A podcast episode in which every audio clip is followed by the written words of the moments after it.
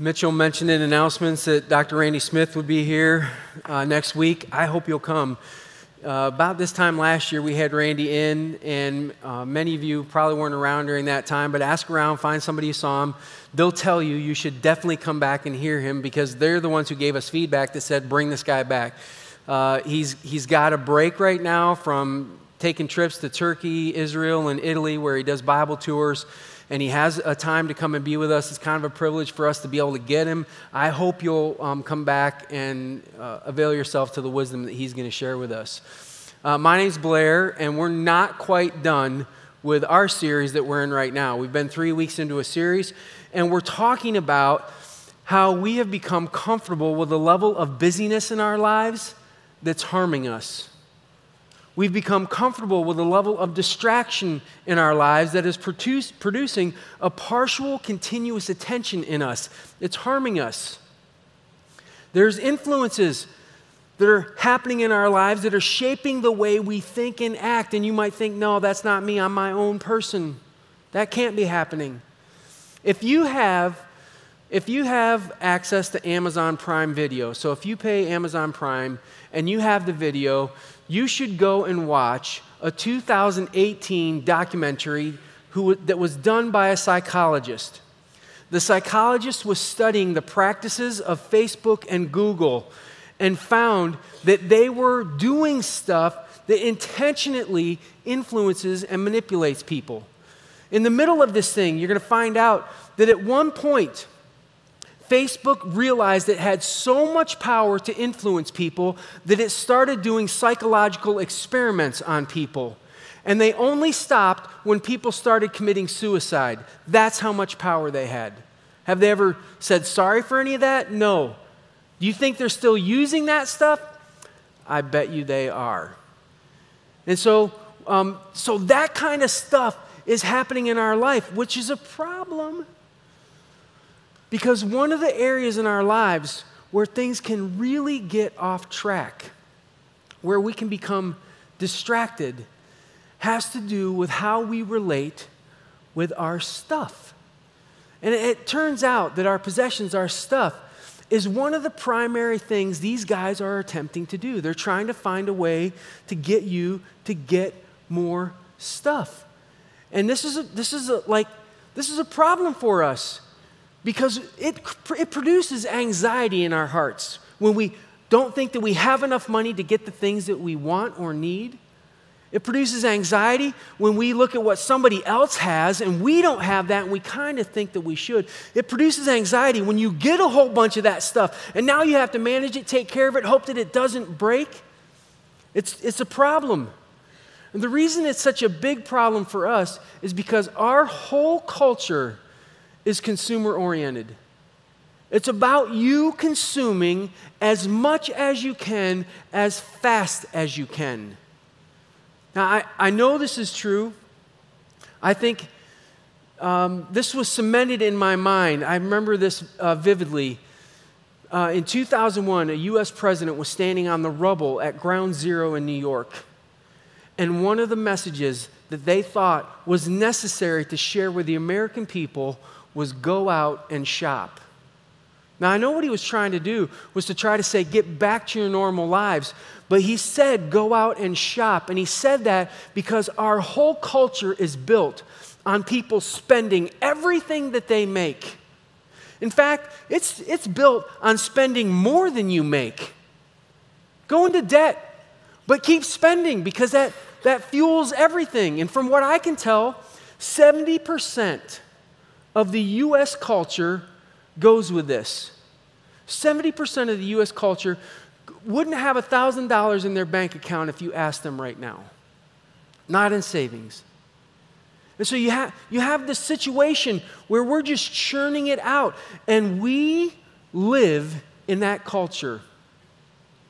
And we're being influenced by that culture because we're consumers.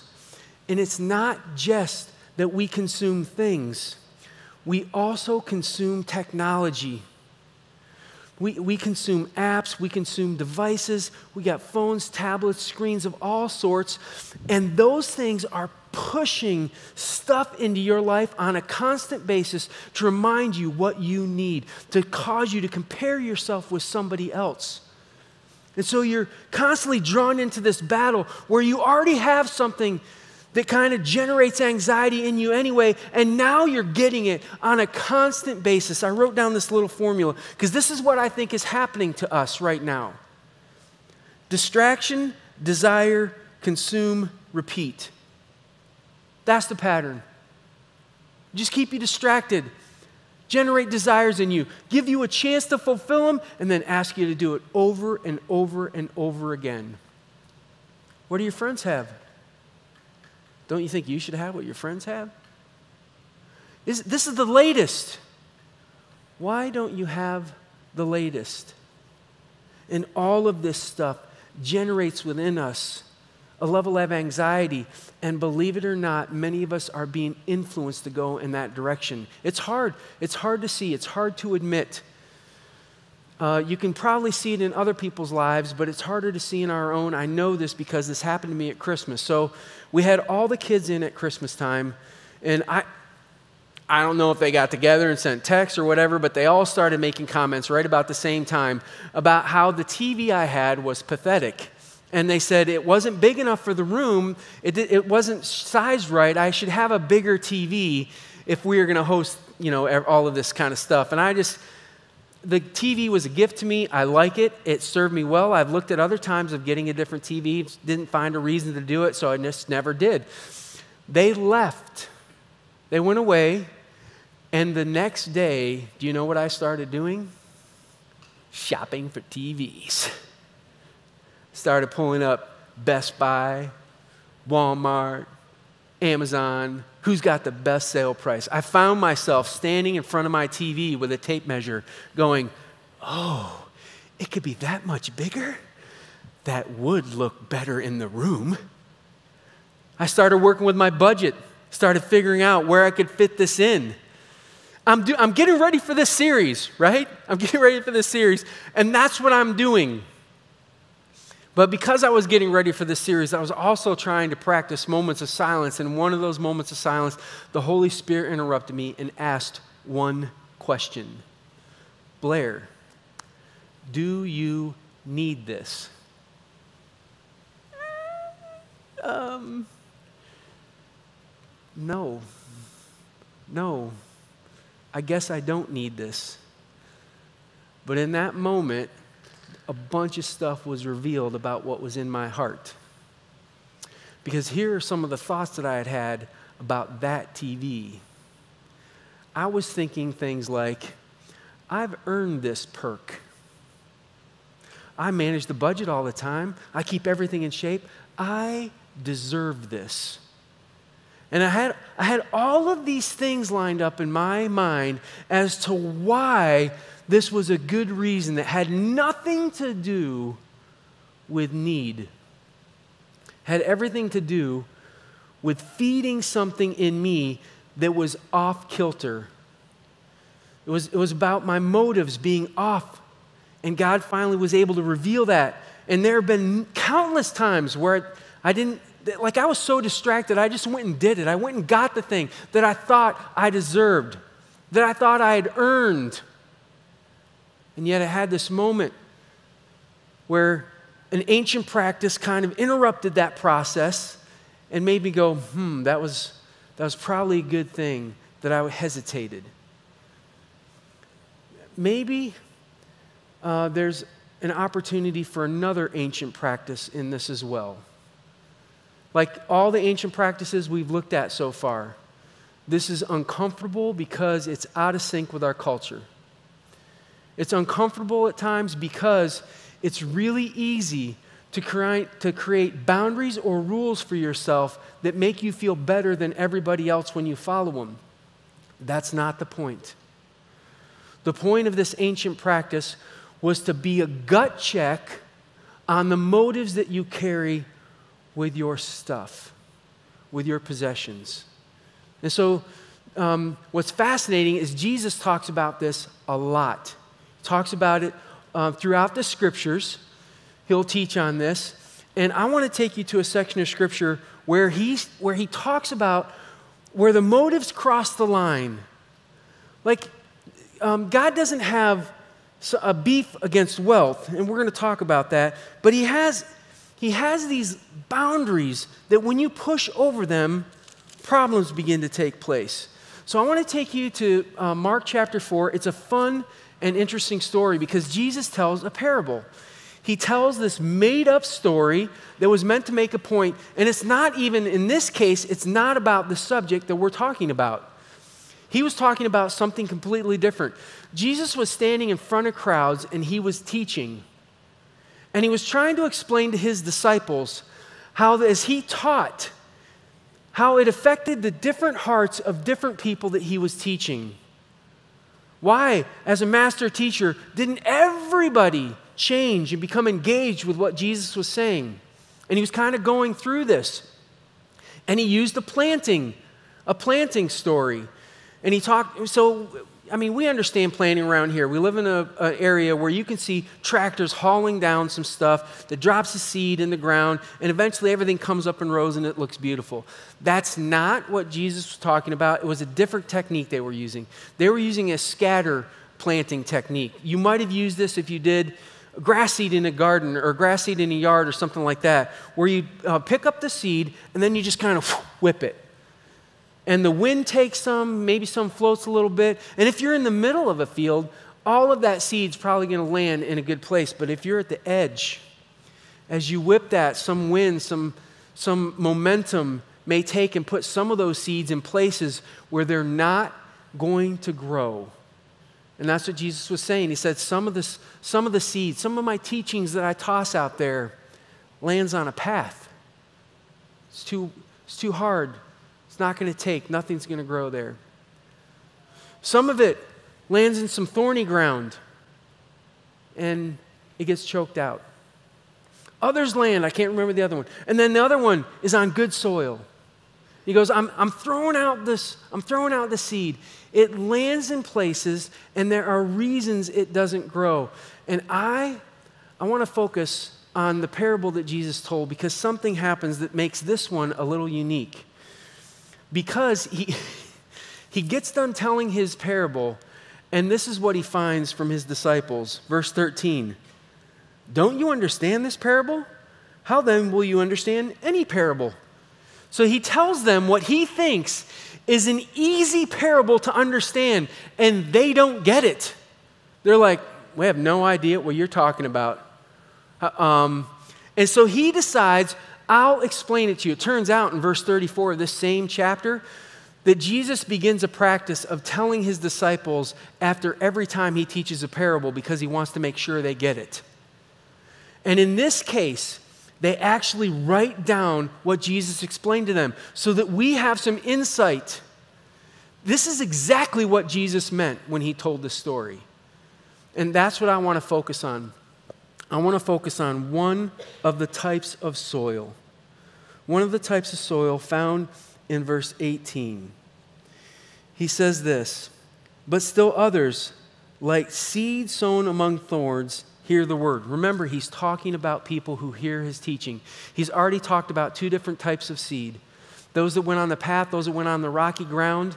Those didn't grow either. But this last seed, that he, he threw out into the teaching and went to their heart, but there was something thorny about their heart that choked out his message.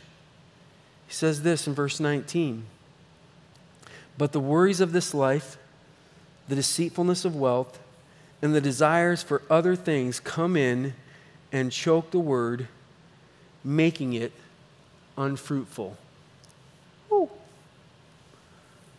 It's quite a combination. Do you see it there? Worry, deceit, desire. He said, with that combination, people could be standing in front of me, Jesus. Jesus is teaching, and nothing is breaking through because all of that stuff chokes out anything that he might have said that could have landed and changed their hearts. So this is a this is a problem. All of these things make you, do you see that word? It's really important. unfruitful. What, what it does in your life is it causes you to not have anything productive happen. Those three things. So I want to I want to talk about one of them because my my guess is that you've experienced worry before in your life. Imagine you've had a time where that kind of anxiety, that thought of over and over and over again of being concerned about something you've gone through. That, that's not helpful. I bet you you've had desires before where you've wanted something, or maybe you thought you needed something, and then you realize it was a want, and, it, and then you're, you're always second guessing is this a thing I really want, or am I out of bounds, or you've had desires? You know what those are. But what is the deceitfulness of wealth? See, we got to get a, a good read on that. Because if you're not careful and you drew the wrong conclusion, you'll come up with a wrong solution. And unfortunately, what has happened is a lot of people have looked at something like this and said, I think Jesus is talking about wealth. Wealth is a problem.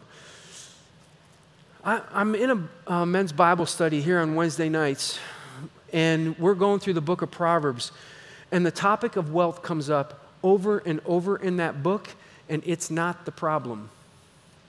Wealth isn't the problem, it's how you relate to it. It's how you relate to that stuff. It's how you relate to money that either causes a problem in your heart or it doesn't. How you relate to that stuff can either warp you and mess you up, maybe even deceive you. And that's where the problems come in. So I want to just take a few minutes and I want to give you three examples of where I think this really takes off in our lives, where how we relate to money and possessions, our stuff, can twist us in the wind. See if you recognize any of these in your life. Okay, the first one is if I only had more money or stuff, I would be happy, fulfilled, and content. If I go out and I buy that thing, I'm finally going to be happy. If I go and look at what my friend has or my coworker has and I finally get what they have, I'll be happy. I'll be fulfilled. It will meet a need in my life that I have for contentment. The problem is, that level of contentment that you get is short lived. It's a small burst where you're rewarded for doing that and you feel great about it, but it burns off quickly and you're left looking for the next thing to give you that sense of happiness and fulfillment. And you're constantly chasing your tail, looking for the next thing to buy that's going to give you the happiness that you so long for. If you believe that you can be satisfied, content, and happy based on money or possessions that you acquire, you are deceived. You're deceived. It will leave you wanting more, never satisfied, always scrapping, and wondering, why am I so unhappy all the time? Because your goal for happiness cannot possibly satisfy you. And yet, many of us find ourselves holding on to the next paycheck, spending it all on stuff that we want, spending it on things that we call as needs, putting us in a deeper, deeper hole, getting us nowhere. Second, if I only had more money or stuff, I would have security. It would be so nice because I could pay my bills. I wouldn't have to worry about my life. I wouldn't have to worry if there was an economic downturn. This can act as a protection in my life. It will protect me from all kinds of bad things. But you're going to find out pretty quickly that if you're relying on money to be your blanket of security, you have been deceived. It will not, it cannot protect you from everything. It can't protect you on your way to the hospital. You're still going to go through that, whether you have money or not. It can't protect you when a spouse decides, I'm done with this relationship and I'm leaving. It doesn't solve everything.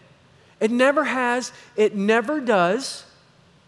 And yet people pursue it as if I had enough, if I had more, which they never know how much that is. If I had more, I would be protected. Always lets you down. You know why this is so hard? It's so hard because you're being asked to trust a God that you can't see. And what you can see is your ability to go out and earn that paycheck and put that money in the bank. You can see it there. You can know it represents some level of security. And so what you see becomes the thing that you trust in. And your security morphs over, and you put all of it in that. And you end up in a very difficult situation. We're going to talk about what happens to us in a little bit. Number three, there's a third way that I think we get deceived. If only I had more money, pursuing it could be my life purpose. I, I, hear it said this way I could spend it better than other people spend it. I would do more good with it. It would be better if I had it. And all you're hearing from them is really this belief that having more would be better and they should be the recipients. And their whole desire, their whole desire surrounds finding a way to possess more. Their goals, their time, their schedule, everything is influenced by the desire to just get more more stuff, more money. And unfortunately, it, it reminds me of uh, John Rockefeller quote. Can I show it to you real quick? He, when he was asked, richest man ever, right? Until recently, when the tech people kind of took that over, richest man in the history of the U.S. for the longest time was asked how much is enough, and he said $1 more. That's what happens. If, if it's your life purpose, and that's what you're going to pursue because it gives you meaning to have it, you can't have enough. You will grab more and more and more, and it will leave you feeling empty because it's not an entity, it's just a thing. It's a, it's a thing that our motives shape how we think about it and act towards it. And when we believe that it can fulfill our purposes in life, it sets us up for a hollow existence. Which, by the way, brings up another John Rockefeller quote, one that doesn't get as much attention. I know of nothing more despicable and pathetic than a man who devotes all of the hours of his waking day to the making of money for money's sake. Wow. How could a guy, when he's asked how much is enough, $1 more, it's never enough, how can he make this conclusion? Because somewhere along the line, he had figured out that if it became his purpose, he was dealing with some greed, no doubt about it. We all have that problem at times where we're dealing with greed. We just want it for the sake of money. But he had figured out that if you go down that path, what it does is it separates you from relationship.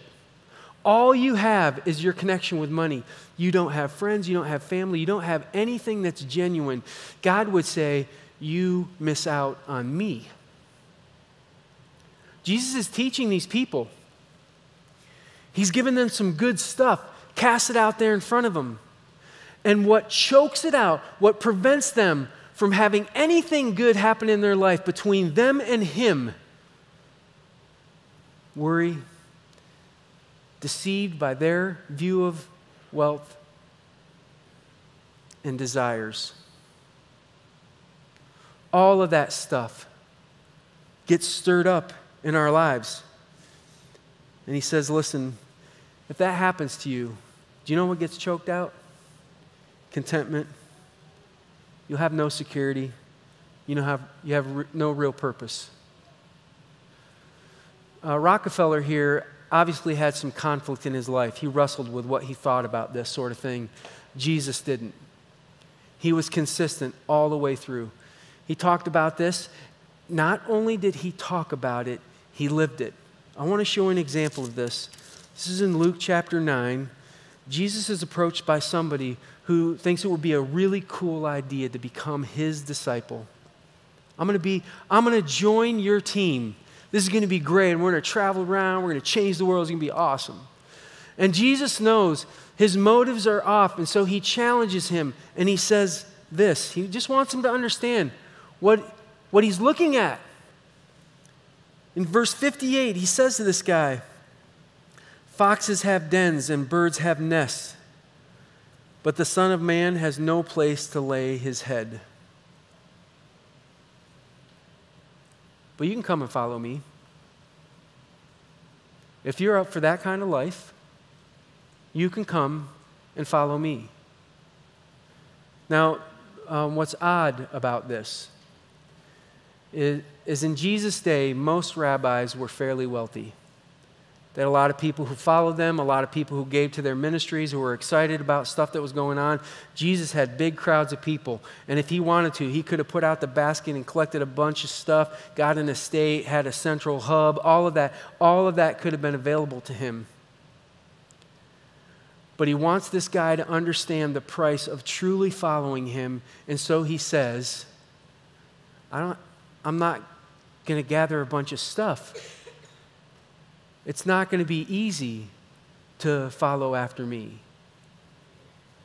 And the scriptures record that this guy walks away. Now, some have said what Jesus is promoting here is an idea of poverty. That in order to really honor and love God, you have to be impoverished to do it. The, the rest of the scriptures don't agree with that assessment. This is about motives. And he had figured out the motive of this guy was to have more. And he thought Jesus was a conduit for him to get more. And when he said, Nope, that's not how I see the world, I live differently than that, the guy withdrew from him. By the way, more evidence that the heart of that guy choked out the message of Jesus and caused a separation from God. Walks away from an opportunity to be a disciple with Jesus because the way he thought about this stuff choked out the message that God had. Now, in truth, what's happening here is that Jesus just presented in an ancient practice. This has been around for a long time the practice is called simplicity. Simplicity. Um, band, if you could make your way up here, you're going to help me out in just a little bit. The idea of simplicity is to take a gut check in the face of all these things that flood into our life that masquerade as needs, that show up as wants. And you run them through a filter that says, Do I really need this? And if I don't, I'm going to opt to live as simply as I can. I'm not, I'm not going to try to actually get happiness out of this stuff. That's a waste. I'm not going to use it for security. I can't do that. Why would I do that? I'm not going to like make it be my purpose in life. So if it's not any of those things, do I need this? See, you can do some pretty incredible things. God's not upset by that. God's asking us to have gut check moments with our stuff so that somewhere in the process, we don't end up distracted and pushed away from Him. This is really a relational thing. Because if you're not careful, the relationship that you have with your stuff will do the same thing that we saw that it did to this young guy who asked Jesus, Can I be your disciple? He's going to say to you, That stuff is not important. If you can change your motives towards it, there's a chance that we're going to relate with each other really well, and I'm going to help shape your life. But if you won't listen to me, you'll lose me. And if you want to know the truth, you'll lose touch with each other too. And your life will be full of worry, and you will be alone. That's how it works.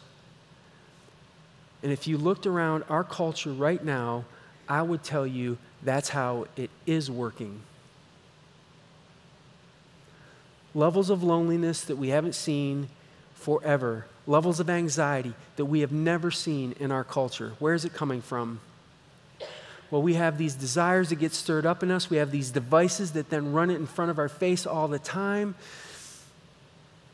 And we get influenced to create patterns and different kinds of thought that move us away from God.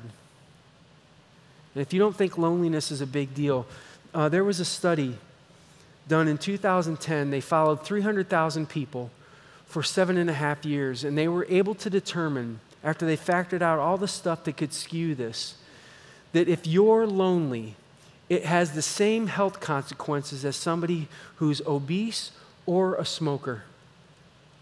Like it damages your health that much.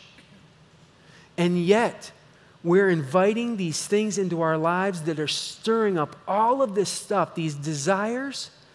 And if you don't have a gut check on the way you think about wealth and stuff,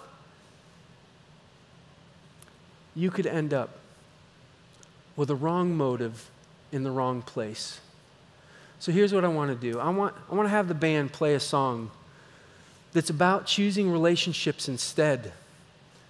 It's a over the top country song, man. It's going to be in your face about it.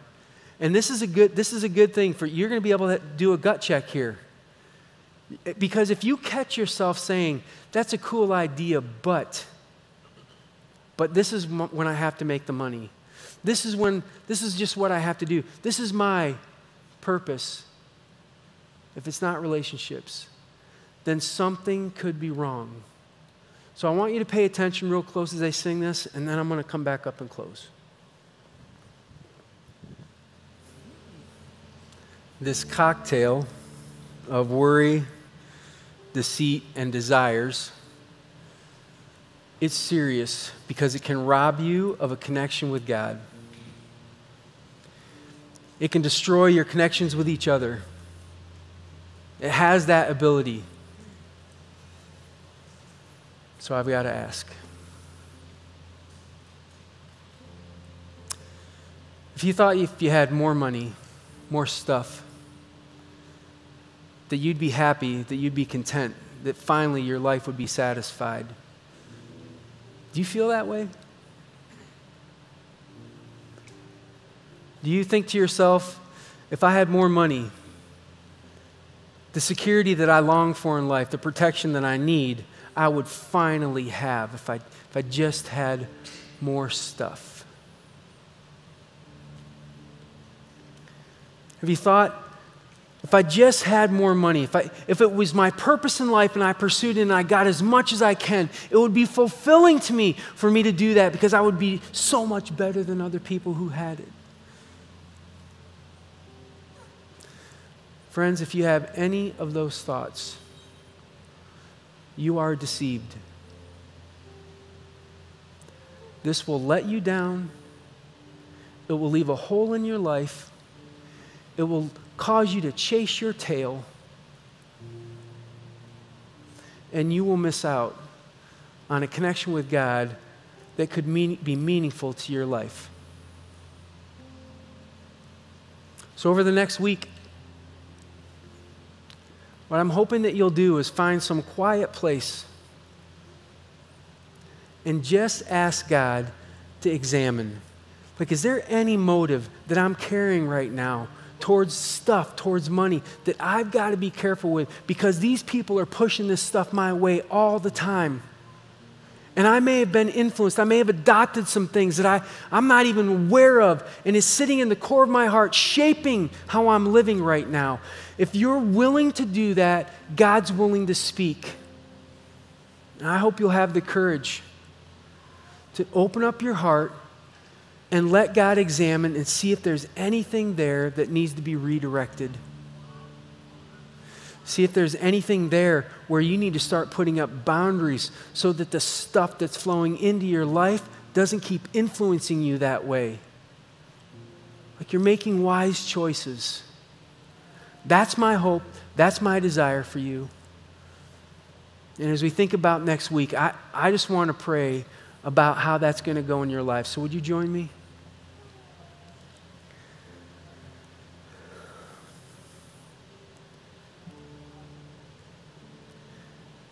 God, we live in a consumer driven world. It's really hard not to be influenced by that stuff. We're walking around using devices on a daily basis that are pushing ads, constantly getting us to look at our friends and compare all this stuff in an attempt to get us to want more and to do something about it. And God, you offer up a different solution simplicity. To evaluate something based on if we really need that or not instead of the motives that drive behind. God, I ask that you would open up our eyes so that we could find out if we've accepted any of that kind of deception, if there's anything in their heart where they start sounding a little bit like me, where they're out there thinking, I deserve this, I've earned this. Or if they let you into that area where you're helping make decisions about their finances God, this area was significant enough that you called it thorny ground. It's hard to talk about. It's thorny area for people. And yet, what you wanted us to know is it could choke the life out of a relationship with you if we're not careful. So, God, give us the courage to sit in a quiet place and ask you to reveal anything that needs to be reformed in our hearts. And God, help us to adjust our course towards you. We ask for that in Jesus' name. Amen.